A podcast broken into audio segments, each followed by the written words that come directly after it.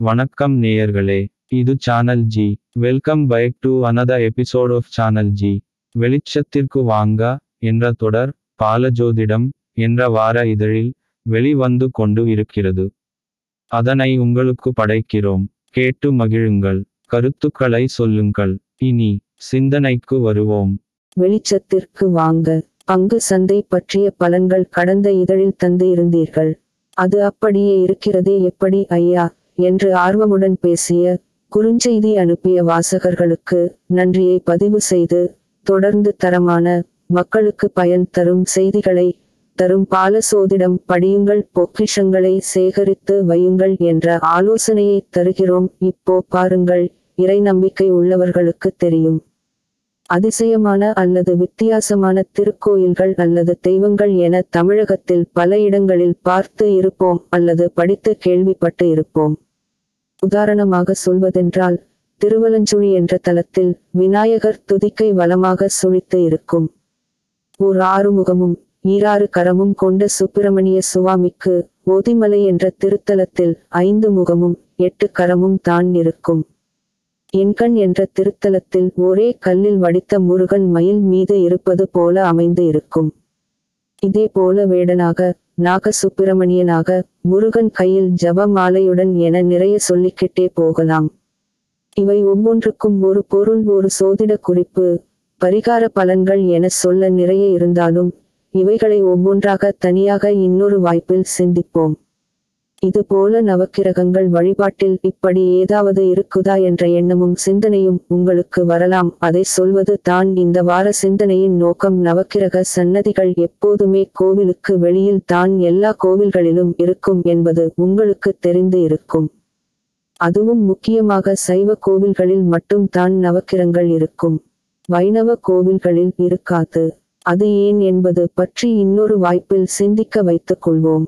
இந்த நவக்கிரகங்கள் இறைவனின் ஏவலர்கள் எக்ஸக்யூட்டிங் ஆபீசர்ஸ் அதனால் இவர்களுக்கு வழிபாடு செய்வது எள்ளு பொட்டலாம் போடுவது எல்லாம் கையுட்டு லஞ்சம் அல்லது மாமூல் தருவது போல.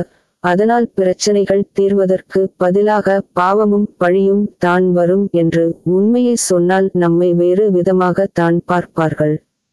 ஆண்டவன் இட்ட கட்டளைகளை மட்டும் தான் இந்த நவக்கிரகங்கள் நிறைவேற்றுவார்கள்.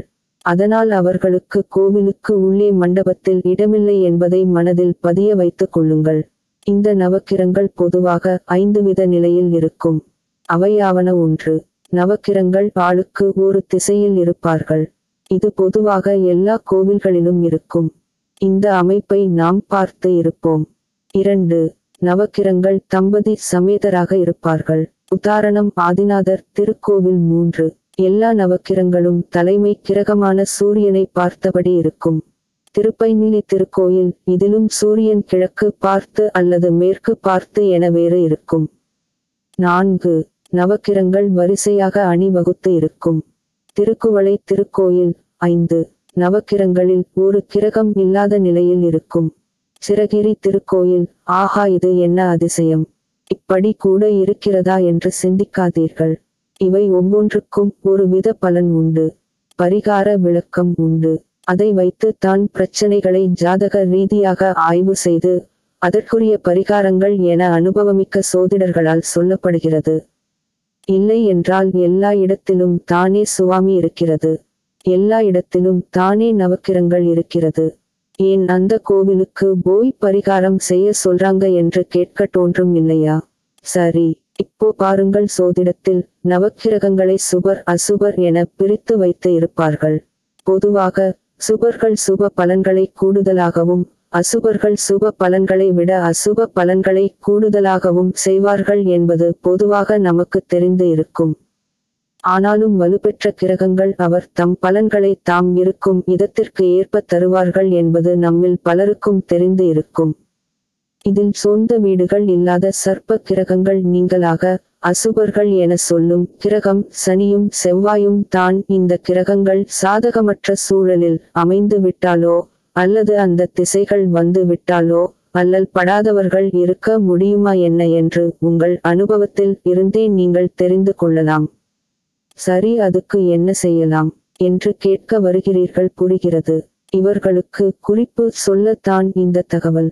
இது போன்ற சனிக்கிரக பாதிப்பு உள்ளவர்கள் சனி திசை நடப்பில் உள்ளவர்கள் அதேபோல செவ்வாய் திசை பாதிப்பு உள்ளவர்கள் மங்கள் தோஷம் என சொல்லக்கூடிய அமைப்பில் உள்ளவர்கள் செவ்வாய் திசை பாதிப்பில் உள்ளவர்கள் அவசியம் கந்தர் சஷ்டி கவசம் பாடப்பெற்ற சென்னிமலை முருகன் கோவிலுக்கு சென்று வருவது அவசியம். சென்னிமலை முருகன் கோவிலில் நவக்கிரங்களில் செவ்வாய் கிரகம் இருக்காது அதற்கு பதில் முருகனே அந்த பொறுப்பை கூடுதல் பொறுப்பாக எடுத்துக் கொள்வார். தன்னை தானே பூஜித்த அதி அற்புத திருத்தலம் சென்னிமலை முருகன் திருத்தலம் தான். முருக பக்தராக அல்லாதவராக இருந்தாலும் சரி ஒருமுறை இந்த திருத்தல படி ஏறி சென்று வாருங்கள். உங்கள் எண்ணத்திலும் செயலிலும் மாற்றம் ஏற்படுவதை உறுதியாக உணர்வீர்கள். இந்த சென்னிமலை திருத்தலத்தில் சனிதேவரின் வாகனமாக சொல்லும் காகம் பறக்காது என்பது கலிகாலம் என்று சொல்லும் இன்றளவும் உள்ள அதிசயம் என்பதை இங்கு சென்று வந்த பிறகு உங்களால் உணர்ந்து கொள்ள முடியும். சனிதேவரால் நிகழ இருக்கும் அசுப பலன்கள் குறைவதற்கும் மங்களநாதனால் ஏற்படும் அசுப பலன்கள் மாறுவதற்கும் அவசியம் சென்று தரிசிக்க வேண்டிய திருத்தலம் சென்னிமலை என்பதை மனதில் பதிய வைத்துக் கொள்ளுங்கள். சிரமமான சூழலில் இருப்பவர்கள் அவசியம் சென்று வாருங்கள். மற்றவர்கள் வாய்ப்பு கிடைக்கும் போது சென்று வர தவறிவிடாதீர்கள். இந்த திருக்கோயிலின் அதிசயங்கள் மற்றும் தல வரலாறு இவைகளை வலைத்தளங்களில் இருந்து நீங்கள் தெரிந்து கொள்ளலாம். ஆனால் பயனுள்ள சோதிட குறிப்புகளை சொல்லும் ஆலயம் தரும் அற்புதங்களை பால சோதிடத்தில் மட்டும் தான் கிடைக்கும் என்பதை வாசக அன்பர்கள் நன்கு அறிவார்கள். இன்னொரு பயனுள்ள சிந்தனையுடன் அடுத்த வாரம் சந்திப்போம். நல்லதை நினைப்போம் நல்லதே நடக்கும் விசு ஐயர்.